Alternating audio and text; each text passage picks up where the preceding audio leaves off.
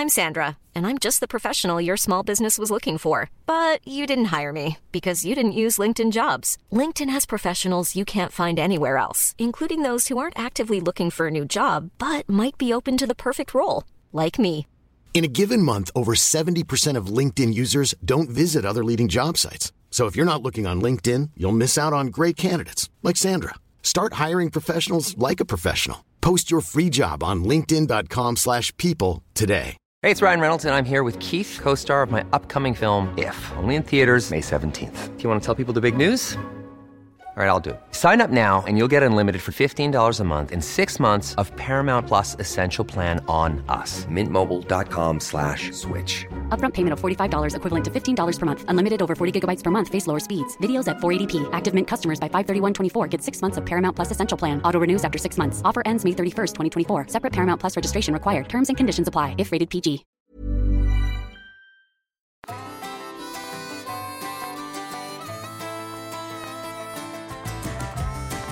Hej och välkommen till Toppenjakt! Jag heter Kalle och med mig har jag Lars. Fy fan vad kul Lars! Hej Kalle, jag heter Lars och du heter Kalle. Idag är det podd igen. Var det vi som pratade sist också när vi gjorde podd? Ja, sjukt. Vad är, vad är oddsen för att du och jag poddar så här tätt ihop? Jag tror att det är för att vi båda är, vi är de enda frilansarna i, i gänget och därför bara har tid på dagarna. Vi är dagtidsgänget, dagtidspoddarna. Hur mår du? Jag mår eh, jättebra.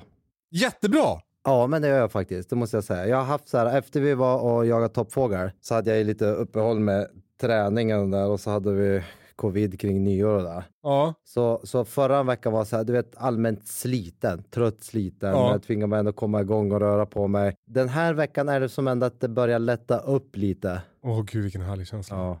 Ja. det är den finaste känslan som finns. När man kommer tillbaka igen efter ett träningsuppehåll. Det, och man vet ju att det är bara att tugga i sig den första, andra veckan. Det är bara... Det är så jävla roligt, jag, jag, jag messade lite med Lex om det där häromdagen. Alltså bara typ så här, hur är läget sms? För jag har också, eh, jag har ju tränat så jävla dåligt senaste, ja men är det halvåret? Ja. Eh, Alltså typ så här ett pass i veckan. Det duger ju inte. Men nu har jag börjat köra dels mycket så här prehab-grejer med naprapat-Jonas ger mig ett så program. Mm. Så jag gör axel och höftgrejer så att jag ska liksom motverka gubbkroppen. Men, men nu har jag börjat köra lite flåsgrejer också. Och det känns ju... Alltså liksom... Som jag skrev till Lex, att jag, jag liksom glömt bort hur bra jag mår. Och att jag, det är det här, alltså jag... eller framförallt hur dåligt jag mår när jag inte tränar. Ja. Alltså vi har som en sån här klassisk skämt jag och Britta, att vi alltid, alltså, att vi alltid bråkar när jag inte har tränat. Ja. Ja. Och, och jag, nu vet jag att hon lyssnar inte på den här podden, så jag kan ju säga att hon har ju rätt i det. Mm. För det, man blir ju liksom, ja, alltså det, och så, jag fattar inte att jag kan glömma bort det hela tiden. Nej, men det, det är som du säger, eh, att man inte, man känner kanske inte riktigt att, att man inte mår bra för att man inte tränar, men när man börjar träna så då känner man ju, just ja, Ja. det, jag, jag är en sucker för det här. Det är här som gör att det blir balans hos demonerna. Ja men liksom att man blir helt som klar i huvudet istället för helt suddig i huvudet. Och, och sömnen, alltså shit. Åh, när- sömnen. Hur, man sover, nu har jag lyxen att alltid sova bra, men när jag tränar, alltså jag sover ju som ett barn. Jag kan vakna, gå upp och gubbkissa, gå och lägga somna direkt igen. Det är liksom hur bra sömn som helst. Och så, och så gott med mat. Ja, jättegott med mat. Och så härligt allting, man får tålamod med barnen. Eh, Alltså det är, det är som en, jag blir som en annan människa. jag, min enda nackdel det är nog inte med eller utan träning. Jag är jättedålig på att dricka vätska. Jaha. Fast när jag tränar, då kan jag bälga i mig vatten. Okej, Ja. då kanske du mår bättre det också då. Du vet, det är samma när vi jagar. Det kan ju gå liksom, jag dricker ingenting på hela dagen förutom det här termosvattnet som jag blandar med mat i. Sen på kvällen bara, men gud vad törstig jag är. Jag borde ha druckit. Dricker 12 öl. Går och lägger sig. Vaknar på torsdag. Vaknar, det känns som att ögonen har ramlat in en decimeter i huvudet. ja. Du, vad tränar du för någonting nu då? Ehm, nu tränar jag lite mer eh, intensivt. Vi har ju tydligen i ett svagt ögonblick anmält oss till en partävling i så kallad crossfit. Okej. Så jag, Alltså jag trodde du skulle säga att vi i svagt ögonblick anmält oss till Åre Extreme Challenge. Ja, för det är en grej som jag har ganska mycket ångest över. ja, jag också. Men jag tror att Lex och Lill-Ove avhandlade förra podden. Men vi kan ju plo- plocka upp den pucken sen igen. Men jag och min eh, unga kompis, eh, en annan Kalle som är 54 Mhm. år gammal, ska, ska tävla om, jag tror en månad bort. Vilken ungtupp. Ja, riktigt ungt. Han är ju både starkare, snabbare och rörligare än mig. Och fy fan. Vad är det för tävling? Det är en masters-tävling i crossfit, så det är hopp och lek. Spännande. Men eh, då måste man ju ha lite så kapacitet, du vet att man orkar köra någonting hårt och fort. Och sen är det kanske flera events också på samma dag eller? Mm, mm. Då är det bra med återhämtningen däremellan. Det, det är ju så lätt att hamna i sin komfortzon känner jag, med, Mm. med, med allt. Eh, både, både i livet och i, i träning. Och, eh, och, och springer man mycket så är det så lätt att hamna i sin komfortzon där. Det är jättemysigt att springa där. Tränar man så är det också jättelätt. Men sen ibland måste man ju pusha sig utanför det, typ som du gör på skijärgen nu. Alltså varför tror du att det är så? Varför man hamnar i komfortzonen? Mm. För det är ju lite... För, det, för det är skönt. Det är skönt. Det är ju lite obehagligt utanför. Men Ja. det är också ett mindset. Mm. Eh, nu har det ju varit vinter-OS och de som är jätteduktiga på att träna utanför komfortzonen, de pushar sig och är ju oftare utanför komfortzonen. Så det blir ju det nya komfortzonen. Just det. Ja precis. Så varje gång flyttar man ju den lite. Till slut blir man ju mer van och då utvecklas man ju också. Alltså eh, angående komfortzon så, så eh, jag vet att de pratade om toppfågeljakten i förra avsnittet. Men jag vill ändå lyfta en grej som jag tänkte ganska mycket på när vi var där. Och det var ju att jag skidade med dig och Lill-Ove. Mm. Eh, och eh, ni kom ju båda från norra Sverige. Mm. Ni har växt upp på skidor. Ja. Eh, ni är, eh, du är liksom en, en väldigt van toppfågeljägare och det får man väl säga att Lill-Ove är också. Han är ju också Absolut. en, en helt Absolut. sinnessjuk skytt. ja. Eh, och vilket ju du också är liksom. Eh, b- är intresserad av att skjuta på långa håll och sådär. Mm, mm. Men framförallt det där att ni liksom är bra på att åka skidor. För, för eh, vi brukar skida i par på toppfågeljakten. ja. Och oftast, jag vet inte om jag någonsin har åkt med någon av er förut. Ja, någon gång har jag gjort det. Men ofta hamnar man med någon då kanske som är som en själv på skidor eller lite sämre. Och då känner man sig så jävla bra. Det är som när jag sprang Tough Viking med Schyffert. Det är som ett sånt där exempel Ja. jag brukar ta. Det var ju svinhärligt. Det tog ju jävligt lång tid för att han var sämre än mig. Liksom. Jag fick vänta på honom mycket. Ja. Men jag, jag fick ju hela tiden vila. Så att jag, jag hade ju, hamnade ju aldrig på minus. Jag var ju i komfortzonen hela vägen. Men Ja. nu skida med er liksom. Då, då hamnar jag utanför min komfortzon och känner mig så jävla dålig hela tiden. Alltså det är så jävla knäckande att vara liksom sist, ha eh, typ uppleva det som att man har mest bakhalt, man har Mm. tyngst ryggsäck, man är tyngst själv så man sjunker igenom mest. ja. Alltså det var bara så jävla, det är så jävla knäckande liksom. Och sen tror jag att det blir lite, jag fattar exakt situationen, eh, det kan ju vara, det behöver inte vara jakt, det kan vara vilken livssituation som helst. Men, men det blir ju också som du säger, man blir ju också väldigt knäckt inombords i sitt eget huvud. Situationen kanske inte är riktigt så som, som hjärnan upplever det. Nej men Men- exakt. Man får lite respekt för dem man är och redan då nedgraderar man sig själv och då upplever man, jag har extra bakhart, min ryggsäck är extra Exakt. tung och min stav är sned. Jo, men det räcker ju att det är lite, lite skillnad. Så att man li, li, hamnar lite, lite efter hela tiden. Mm. För att det ska kännas som att man hamnar jättemycket efter och som att allt går emot en och som att allt är hemskt. Liksom. Lite till ditt försvar. Jag sitter ju faktiskt och klipper ett YouTube-avsnitt nu från när du, jag och lilla Ove var ute. Åh, gud vad ja, spännande. jätte, jättemysigt. Du hade ju situationstecken matförgiftning dagarna innan.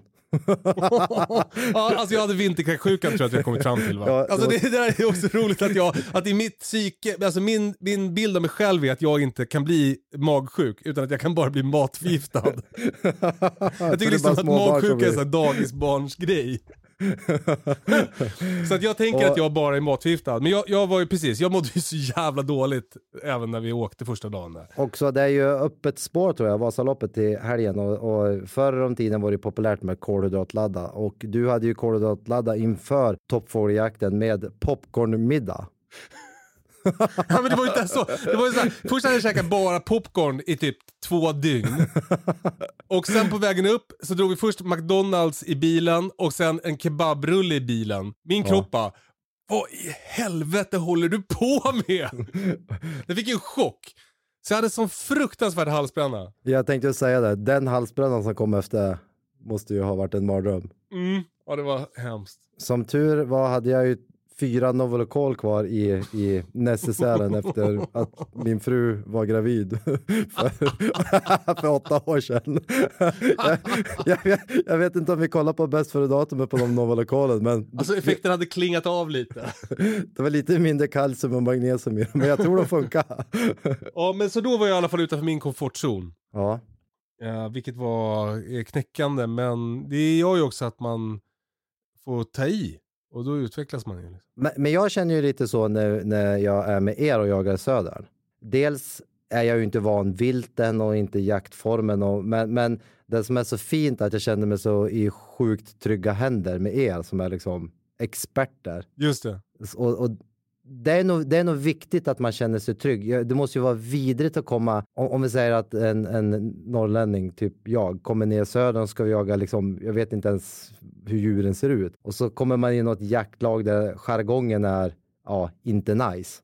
Eh, Det är lite så här besserwisser, eh, jar- jargong och varför sköt du inte och bla bla. Nej, inte vet jag. Ja. Du förstår, det Ja. kan ju inte vara en nice Ja, situation. fan. Det där får man ju påminna sig själv om då när man skidar runt där och känner sig värdelös. Att, att liksom, det har ju sin förklaring. Alltså det är klart att om, eftersom jag mest jagar vildsvin Mm. med hund.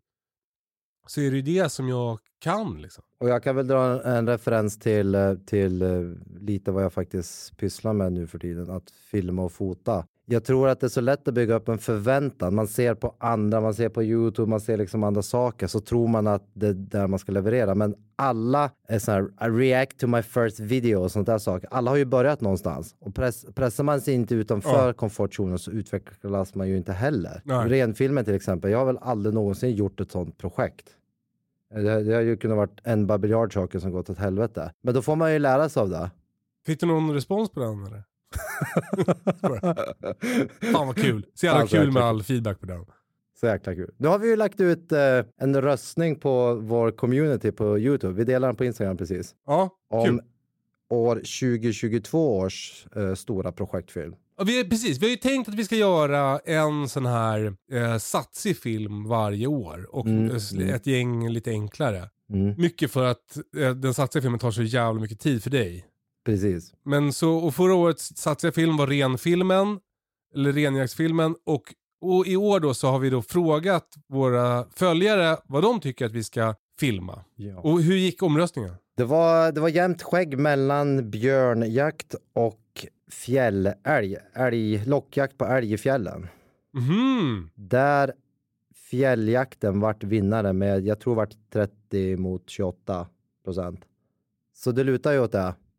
Hur känner du då som är filmproffset? Är det... Bå- Båda, båda förslagen skulle kunna skulle bli bra och spännande. Men eftersom vi gör en satsig film per år så är ju miljön och det här lite mäktiga inslaget av naturen, det, det bidrar ju. Det gör ju mitt jobb lättare. Och så, eftersom jag då, jag har ju jagat björn, vi gjorde ju en film av det också, då filmade ju mest jag. Men jag, jag kan ju eh, berätta då för dig, du kan ju också vara glad då att det blir lockjakt på älg, som vill lära ganska mycket att man sitter still. Ja, För du kan ju konka på din filmutrustning. Ja. En, eh, vi gick ju fyra mil om dagen med Rasmus. Alltså på riktigt, 40 kilometer om dagen gick vi. Men så, eh, så jag tror att det kommer vara lättare att filma älg. det, det tror jag och det kommer att bli mäktigt. Vi har ju fått jättemånga roliga förslag. Några har ju haft glimten i ögat och det har varit allt från grävlingsjakt till, till harjakt med stövare och eftersöksjakt. Men, men jag tänker när vi pitchar idén så här, så den mäktiga eftersöksfilmen vid E4, Tönnebro. Alltså jag tycker att det låter spännande, men du tycker att miljön inte är så kul. ja, det, är ju, det är ju storyn. Exakt. Jag, jag upplever ju att allt sånt som jag gillar så egentligen är ju inte liksom hur dyr utrustning eller liksom allting runt omkring jätte... Det är ju liksom, det är människorna som är det intressanta. Det är storyn, Ja. det är storyn man berättar och vill förmedla. Det är ju den som blir det bra. Men jag vet ju också från alla mina tv-program jag har gjort att ur ett, liksom, för fotografen och för slutresultatet så det skadar ju inte att det är lite berg. Nej. För det blir ju alltid snyggt. Och så, och så en, en, häst på ett berg. Exakt. Men du, eh, har du jagat älg på lockjakt, med lockjakt någon gång? Nej, jag var jättenära att jag och min kompis eh, Jonas Seger, jätteduktig jägare, jätteduktig med fågelhundar, jätteduktig på att eh, locka älg, eh, att han och jag skulle filma det i höstas. Ja. Han och hans far har en, en mark här uppe i Norrbotten där de alltid brukar locka in den. Så vi skulle filma det där, men ja, det var mitt fel. Jag hade alldeles för köret så det blev inte av. Jag har aldrig gjort det. Jag har sett det på Instagram. Jag följer några som, som brukar göra det. Ja, Man har som en näverlur. precis. Och bara det, det är som en barnramsa. Mm. Alltså, man vill bara ha en hatt kantad med korvaskinn. men men eh, jag, jag, enda jag är orolig för är att man sitter still och är tyst. Ja, där, där är ju varken du eller jag starkast i den kategorin. Det känns som att hela toppenjakt är rätt dåliga på, på just den grejen. Vi, vi har ju scoutat lite och då har ju vi fått lite så här, jo men de har kanske tyckt att det blivit lite omständigt eller blivit så här strapatsigt för det upplägget. Men då, då har jag ändå så här fint försökt säga, det är lite det vi är suckers för. Gillar när det strapatsigt. ja. Eh, jag har en fråga till dig här angående det där.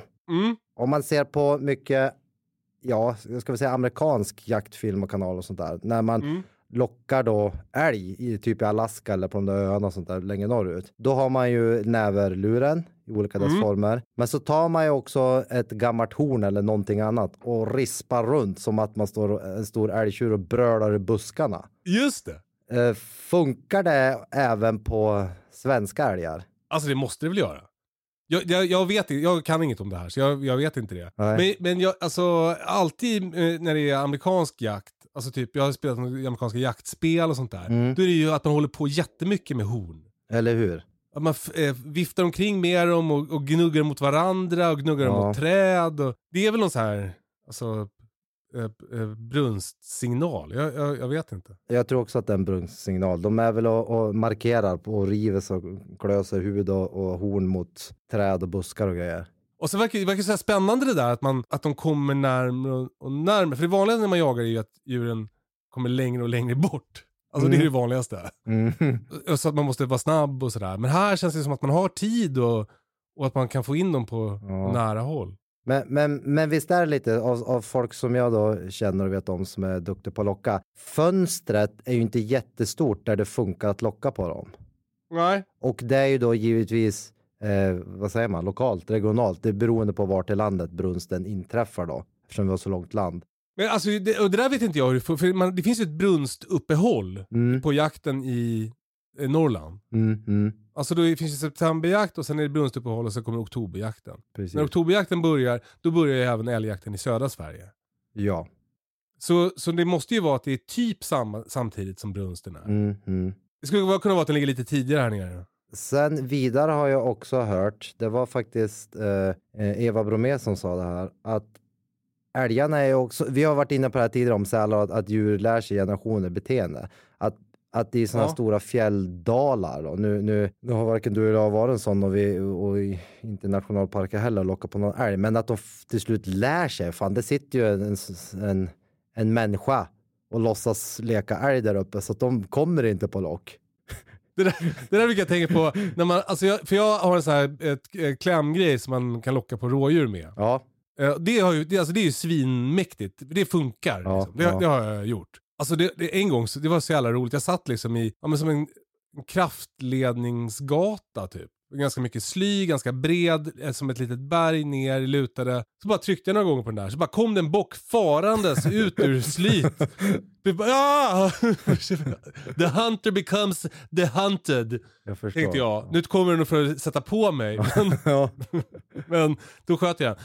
Eh, den hade för övrigt bara, eh, den hade jättefint horn mot mig, inget horn på andra sidan. Men eh, då, jag brukar alltid tänka så här att man, att man har ju ingen aning om hur det låter. Nej. Alltså att det kanske är som att som att någon bara Hallå! Hallå! Hallå! Hallå Boje! Skruv, skruvdragare, skruvdragare, skruvdragare, skruvdragare. Alltså att man inte vet vad man säger med pipen. Men, men, men, du kan ju tänka dig om, om Britta hade ägglossning och så är det någon som går och imiterar. Som brölar. och du hade Hallå! med långarmarna långbent, utstormandes genom häcken, halvnaken. Bara, här är jag, vart är du? Vad, vad, vad händer? och så hade lill-Ove suttit där med sin näverlur och bara hej.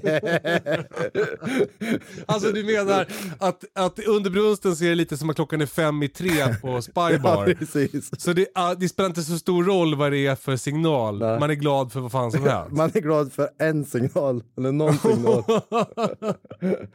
ja, ja, ja, kul. Ja, men så, så det, det, alltså det, verkar ju ro, det verkar ju kul och spännande det där tycker jag. Jag är lite orolig för att sitta stillet, men, men det, det kanske blir eh, toppen.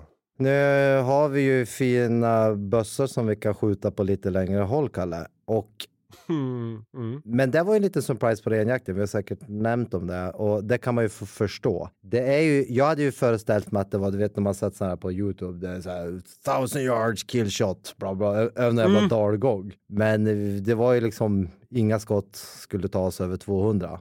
Nej. Och Jag tror att Lill-Ove tjatade till sig ett skott på över 200. Ja, jag tror det. Det. ja, Men, men eh, exakt, ja, men, ex, eh, precis. Vi sköt ju inget långt. Och eh, alltså, om, min bössa är ju helt, min Bergara är ju helt fantastisk. mm, För att skjuta långt med. Mm, mm. Jag, alltså, vi, vi kommer ju släppa en, en, en ren skyttefilm så småningom. Där jag visar upp den. Men, men eh, den, är, alltså, den är inte optimal att släpa runt på. nu gjorde jag i och för sig, det, det, ditt tips var att skruva av dämparen. Så det gjorde jag på, på toppfågeljakten nu. ja. Så den blir lite kortare. Men, men alltså min vä- väska vägde ju... Vår kompis Fredrik som var med, han lyfte min väska och bara eh, Kalle, är du säker på att ingen har stoppat sten i din väska? och det var samma på renjakten. På renjakten hade varit, man liksom kommit undan med finlighten. Jag sköt ju på 120 meter typ. Ja, ja. Alltså finlighten väger 2 kilo, den här väger ju 19 kilo. Det, det, det, det, ungefär lika mycket som vår, vår kompis Fredrik. Då. Jag är säker på att inte han satt i ryggsäcken och spanade.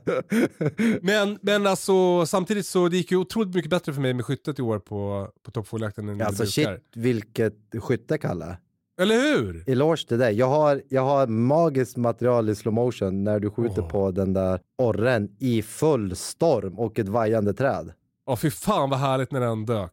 Alltså, Ja. ja. Jag tror, alltså det var ju som att det var en annan typ av toppfågeljakt i år för Mm, mig. För mm. jag brukar ju vara som supervältränad dålig skytt. Ja. Så jag, jag skidar jättelångt, ser jättemycket fåglar, bommar på alla. Jag brukar ha så här 7-8 bom per jakt. Ja. En fågel ligger. Men i år jätteotränad men sköt bra. Så jag, jag sköt två orrar och bommade på en. Men alltså den bommen, det skickade du till mig igår, du hade Ja. kollat på materialet. Alltså att den, den i skottögonblicket så duckar den lite och man ser att jag träffar en fjäder i Ja. nacken på den. Just, eh, och det kan ju vara så att det är som själva vinddraget från, från kulan som kommer Ja. i 800 kilometer eller meter i sekund. vara det. Så Som, det är liksom reser två, tre fjädrar på nacken precis när den duckar.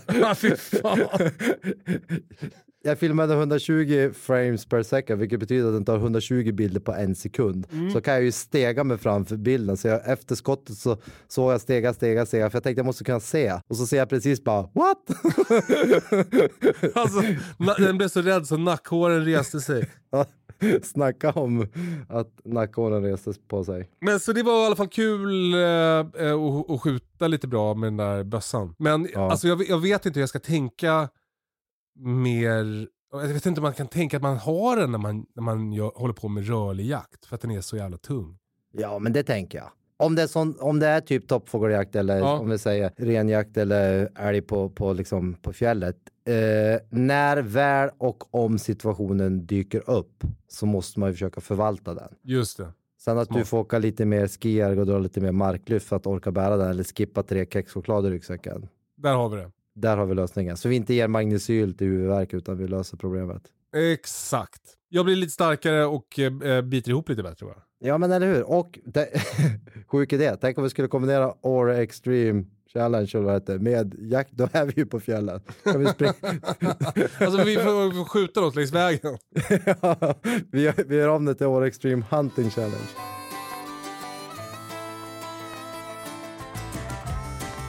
Lars, du ska åka och jaga ripa va? Eh, ja, det ska jag. Det är ju en jakt som ligger mig väldigt nära om hjärtat. När, när ska du åka? Ah, nu ska du få höra. Du vet ju hur det är med livspusslandet. Nu Mm. är det så att jag far eh, söndag kväll Ja.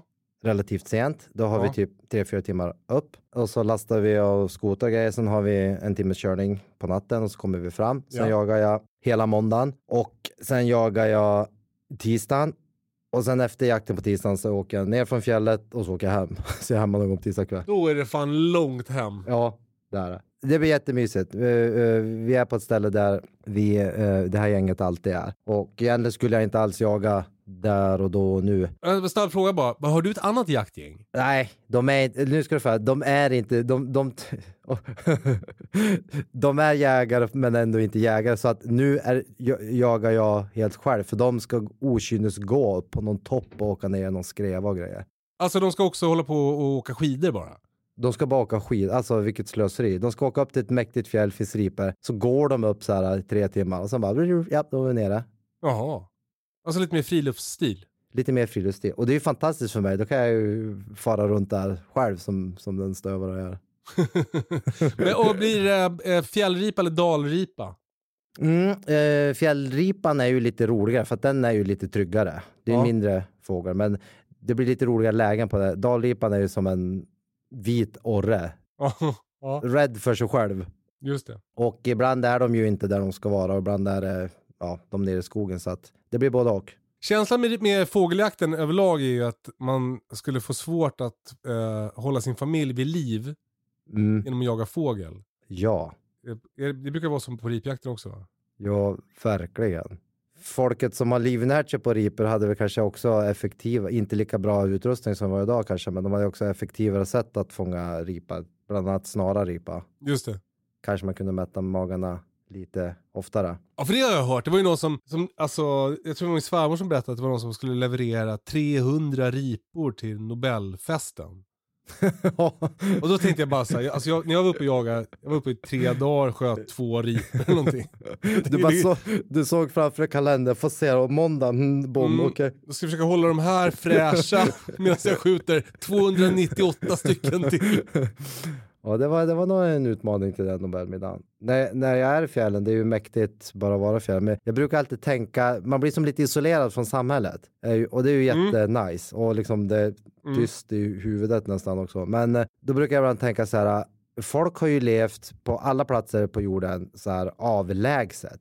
Och, och Mm. när, när man har varit i det här vanliga familje, du vet, byta blöjor och vart är våtservetten och vart är hushållspappersrullen och förstår du?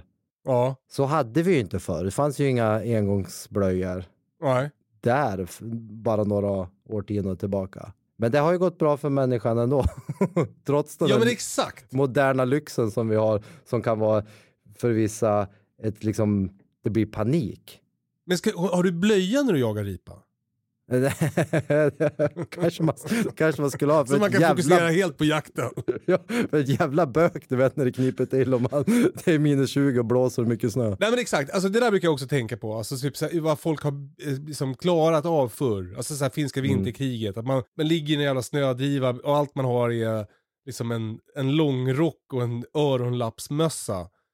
Och typ eh, som en jävla filt lindad runt händerna. Ja, vi, Och så ska man överleva i typ ett år i skogen. vi pratade ju mycket om det nu när vi jagade toppfågel för två helger sedan. När det, bl- när det blåste i så här riktigt kallt. Mm. Och vi bara, oh det är så kallt och så tog vi fram våran superduper dunjacka och förstärkningsplagg och varm mat. Och, och då pratade vi om det. Tänk när du bara hade din rock, hade inte Ja. duschat på tre månader och knappt ätit. Ja. Kall nanting. Och sen en gammal skottskada i axeln. Ja, som börjar liksom bli så här förruttna. Fan. Usch. Ja, man är ju bortskämd. Vi är väldigt bortskämda. Det är vi. Du, eh, när det gäller utrustning så har vi faktiskt fått en fråga till podden om eh, just eh, om byxor. Mm. Eh, och det, det låter så här. Eh, det är William som skriver. Vad säger ni som testat en del om val av utebralla? Taiga, fjällräven, bearskin, annat? Frågetecken. Just det. Och eh, det känns som att du har en åsikt här Lars. Ja, jag har väl en åsikt. Det, det, ehm, den är ju svårdefinierad. Vad var frågan? Vilken var den bästa eller vad vi tyckte? Ja, vi, alltså, du ska, William vill att du ska rekommendera en friluftsbyxa tror jag. Okej, ja. Det är ju lite svårt. Jag har ju haft den här, eh, dialogen med min lillebror när han började jaga. Ja. Vilken är den optimala bästa jaktbyxan? Säg vilken det är så köper jag den. Aha, ja. Och då, och då svarar jag alltid med jättedumma frågor tillbaka. Jo men, är det regnigt, är det kallt, är det blött, går du mycket eller sitter du still? ja. Det finns ju ingen sån byxa som är den optimala för alla förhållanden. Nej. Men rent generellt idag kan jag väl säga, av, av de märken som man eh, räknade upp med flera, så är ju alla ganska likadana i sin konstruktion och sina funktioner. Mm. Så det är väl lite tycke och smak vad man gillar för finesser och liksom, ja. Re- Rent generellt, alla, alla friluftsbyxor av de nämnda är ju gjorda för att man rör sig, att man kan ventilera dem, det är bra smarta fickor. Eh, De har lite olika passform beroende på om, om du gillar ju lite vidare kläder, Kalle. Och jag gillar Ja men lite exakt, jag tycker inte att det är så härligt när det är tight. Och framförallt inte på vintern för att det blir Nej. eh, mycket kallare om man har tight. Precis. Eh, Så, så jag har ju gärna, alltså som till exempel nu har jag på mig mina fjällräven, vad kan de här heta? Vidda Pro kanske. Mm, alltså de här som är andra med svarta fält på. Ja, Och en yxficka på sidan som man inte använder jättemycket. nej. Men, men eh, de har jag köpt då en storlek för stora och har eh, vintertid. Eh, de tycker jag är helt fantastiska, fantastiska och lite billigare än många andra fjällrävar också. Ja, men precis. Jag, jag sitter nu och poddar i mina Taiga. Eh, De som vi alla har. Är det Russell den heter? Russell, ja, precis. Ja. Ja. den, de kör ju Lill-Ove liksom eh, eh, stumt. Det är det enda han har. Han kör... De är ju väldigt tajta, så, eh, sådana har jag haft på mig en gång. De var nog kanske lite för små. De, de, men de var lite korta och lite tajta över knät. Ja. Och sen kör jag fjällräven Keb. Och så kör jag Lundhags Macke. Men det, jag gillar ju som sagt var tajtare brallor. Fjällräven Cab är ju, är ju härliga. De är ju bra att de kan ventilera så jävla mycket. Men det på mina är det två ventilationskedjor Ja, på sidan. mm, Och det är, ju, det är ju bra. det är jättebra. Men jag vill också slå ett slag för Bearskins eh, hängselbrallor. Ja, Eh, de finns ju inte ännu, men, men de har jag, fick jag chans att testa då på renjakten bland annat och björnjakten. mm. Och just, och det var ju bara prototyp till och med, så de var ju liksom inte riktigt rätt i, i, i alla, alla funktioner och sådär. Men, men eh, just vid den typen av rörlig jakt i lite varmare väder upplevde jag det som också, då var de verkligen toppen. ja och jag skulle precis komma in på det. Senaste dygnet har jag haft två frågor. Och, och jag har ju mina prototyper alla hängande så här på kontoret. Mm. Eh, Jag har haft två frågor om just den och det är några som har kommit och vill titta på dem där också. Alltså bearskinbrallorna. Bearskinbrallor, bibsen ja. Ja. Och jag är ju ett fan av bibs. Dels, dels för att de sitter ju uppe med hängslen, men det blir så mycket extra snabb förvaring här kring bröstet och ja, jag vet inte, hela, slipper ha något i midjan. Ja.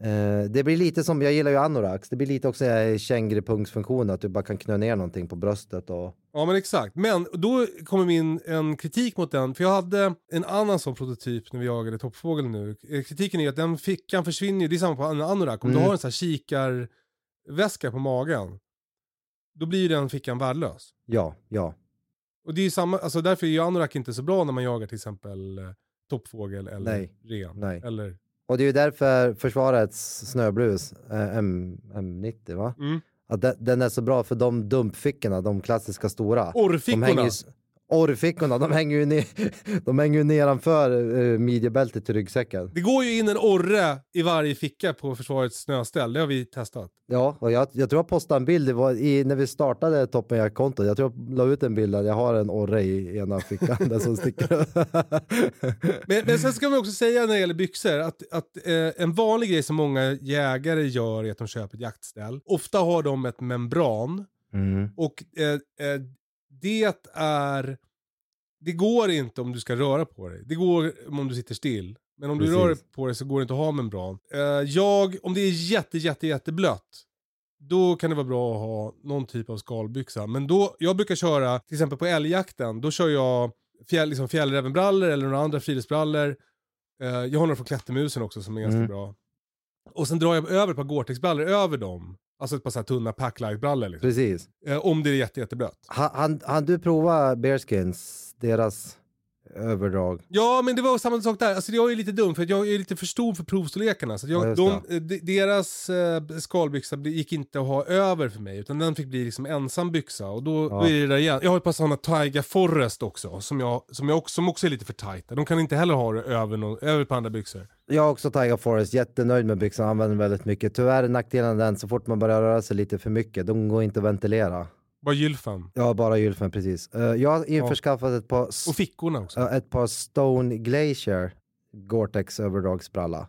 Ja, Eh, jag har hunnit testa den lite. Tyget är jättebra, superbra. Du vet, man kan dra ner hela vägen. Det är väl på de flesta. just det. Ja. Så den är jätte, så att om du går in i något blöt område eller om det börjar regna där, där man är så kan man bara slita på sig den. Ja men för att eh, jag har några från Tiara tror jag. Mm. Alltså par gamla bara sådana. Och de är ju super, det är ju verkligen det tunnaste Gore-Tex materialet. Så de blir ju som en stor cigarr bara när man rullar ihop dem. Ja. Så de kan man ju verkligen ha i fickan liksom. vad hände med Tierra? När, jag, när skalplagg blev snyggt och coolt och trendigt, då tror jag att jag gick på gymnasiet och då var det ju så här stort för oss på, på, på landsbygden att åka till Stockholm. Mhm, mm. Och då på, eh, ja någonstans Drottninggatan så fanns det en Tierra-butik. Mhm.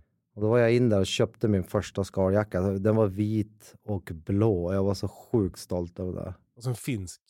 Ja. Finsk skaljacka. Stor Finlandsflagga på ryggen. Eh, men vad, Atiara finns fortfarande tror jag. Alltså, Ja, de finns. De har ju blivit mer specialklättrings... Ja, och är ju en del av sam, de är samma som äger Fjällräven som äger dem. De här Fenix. Precis, det är väl Phoenix Outdoor, heter de så? Exakt. Men så var det Stone Glacier, det är ett amerikanskt märke eller? Ja, Men För du hade ju också eh, Gators, alltså så här damasker från Stone Glacier när vi jagade toppfågel ju. jajamän. De är jag jättenöjd med. De såg jävligt slick och tajta ut, de såg bra ut. Ja, eh, och det gillar jag. Den står upp av sig själv. Det blir inte att du måste dra fast den stenhårt under knät, att den liksom korvar ner sig. Utan den, den är i sin fulla prakt. Ja för så är, Ja. mi, så är mina. Alltså jag har några från, vad heter det, Lillsport. Ja, Alltså lite mer, lite mer eh, norsk tant. mm, mm, De drar man ju åt i knävecket så att man får blodstopp för att de inte ska hasa ner. precis. Men du har ju lite mer den hurtig, hurtig man på tur. Exakt. lite fladdriga grejer. En Men det här med damasker tror jag är framtiden för mig. För att jag har upplevt att jag har blivit så jävla blöt om fötterna under mm. drevjaktsäsongen. Och Precis. för det vi ska komma till när det gäller jaktbyxor, så jag kör ju ett par så här vildsvinsskyddsbrallor när jag går med hund. Ja, För att jag tänker att det, jag har liksom aldrig blivit sprättad, men om jag skulle bli det så då tänker jag att då skulle jag vara glad att jag har dem. Alltså det är Ja. så med stickskydd då. Och då, är det, blir då tar sig hela det här problemet bort, för då har man ju bara dem, oavsett vad det är för väder. Alltså jag har ju dem när, det är, när man börjar släppa hund och det är 15 plus i början på säsongen och när det är 20 minus. Mm. Det är samma. Jag har liksom, man kan aldrig ha långkalsonger för de är så tjocka. Man, bara, man har dem, svettas eller fryser. Alltså det är bara det är som det är. Som det är. ja, Eh, men och då upplever jag att, för jag har då lundhagskängor och så sticker sockorna upp lite ovanför dem. Ja. Och så blir brallorna blöta och då suger sockorna åt sig vatten och fungerar som en veke. mm, De liksom suger ner vatten Mm. i kängorna. mm. Så därför så tänker jag då att jag ska köra damasker. Men då är mina de här lillsport, damaskerna är ju i något så jävla tyg. Alltså det är gjorda för snö. Eh, så jag, jag måste väl skaffa ett par sådana här Gore-Tex som du har. Ja, precis. Jag skulle verkligen slå ett slag för de uh, gatorsarna. Jag tror att du, de är ju gjorda för exakt det du pratar om. Ja, Eh, De är, de är ju mer gjord för det än, än för vinterjakten. Nu hade jag dem på vinterjakten. Men de är, de är ju mer när du klättrar i berg och i ris och i myrar och allt sånt där. ja, ja. Och, och därför tror jag också att de har designat den så att den sitter tight och inte kasar ner. Kardborredelen sitter på framsidan men den har de som förstärkt. Mm, Eh, Så den blir ju styv i sig och så kan man dra åt den där uppe. just det. Eh, Vi har pratat för jättelänge sedan om, jag tror Fjälläven hade någon gator som var en bra modell. Men jag tror den försvann nog va? Ja men de höll ju också på med det. Det, det var en, en annan byxa som jag vill slå ett slag för som heter Fjällräven Gator number one eller något sånt där. Mm. Alltså det, det är ju en, en, en Alltså nu, jag kollade, googlade den häromdagen för någon som frågade och kost, den kostar ju typ 98 000 kronor. Vilket är helt orimligt för det är en helt vanlig byxa. Ja.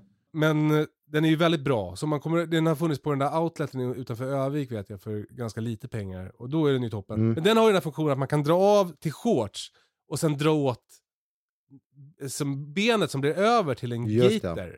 Just ja. Det har jag aldrig använt. Nej, men eh, Pang-Anders har väl den och Lill-Ove, de köpte väl upp hela outleten där. ja, men jag, jag menar jag använder byxan och jag använder dem Ja, som okej, shorts. ja. Men jag har Ja. aldrig använt den här gator-funktionen. ah, jag fattar. Men det kanske man skulle kunna göra. Ja.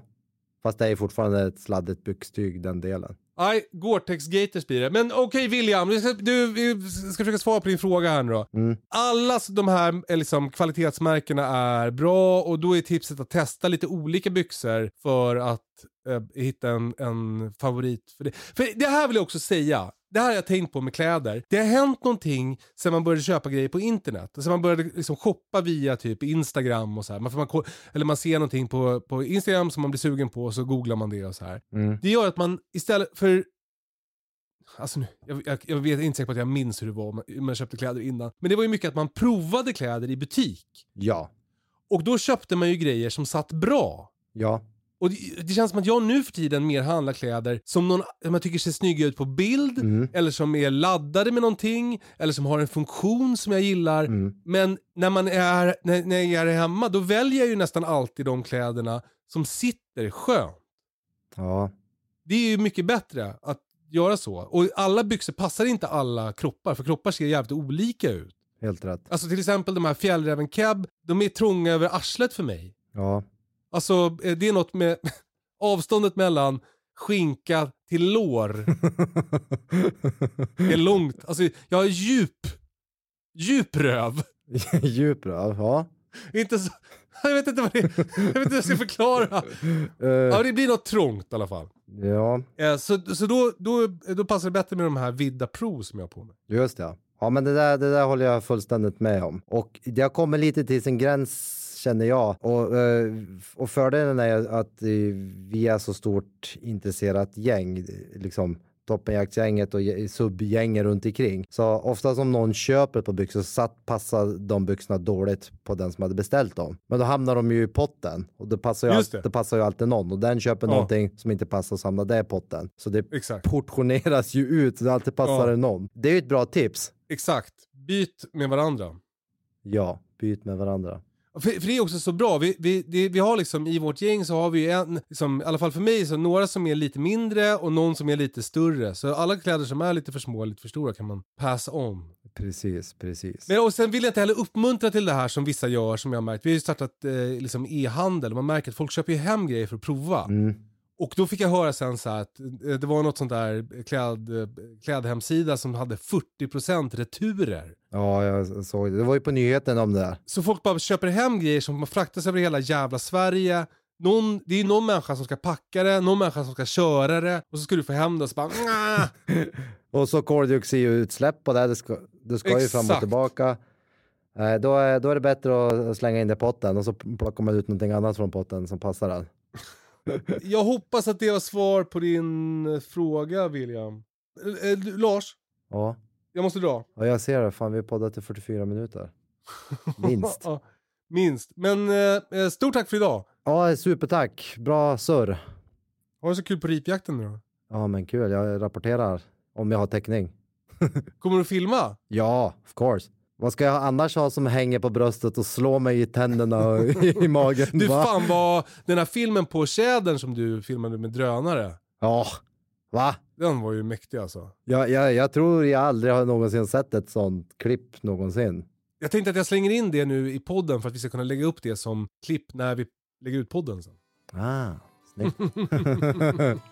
Bra, nej, nu måste vi dra. Puss och kram! Ha det så bra, tack för att ni lyssnar! Maila toppenjakt.gmail.com om det är någonting. Hej. Hej då!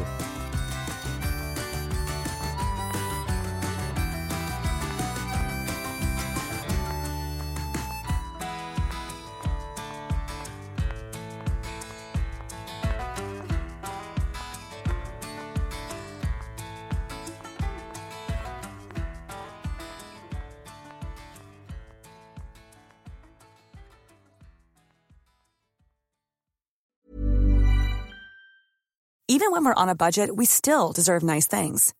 Quince is a place to scoop up stunning high-end goods for 50 to 80% less than similar brands. They have buttery soft cashmere sweaters starting at $50, luxurious Italian leather bags, and so much more. Plus, Quince only works with factories that use safe, ethical, and responsible manufacturing. Get the high-end goods you'll love without the high price tag with Quince.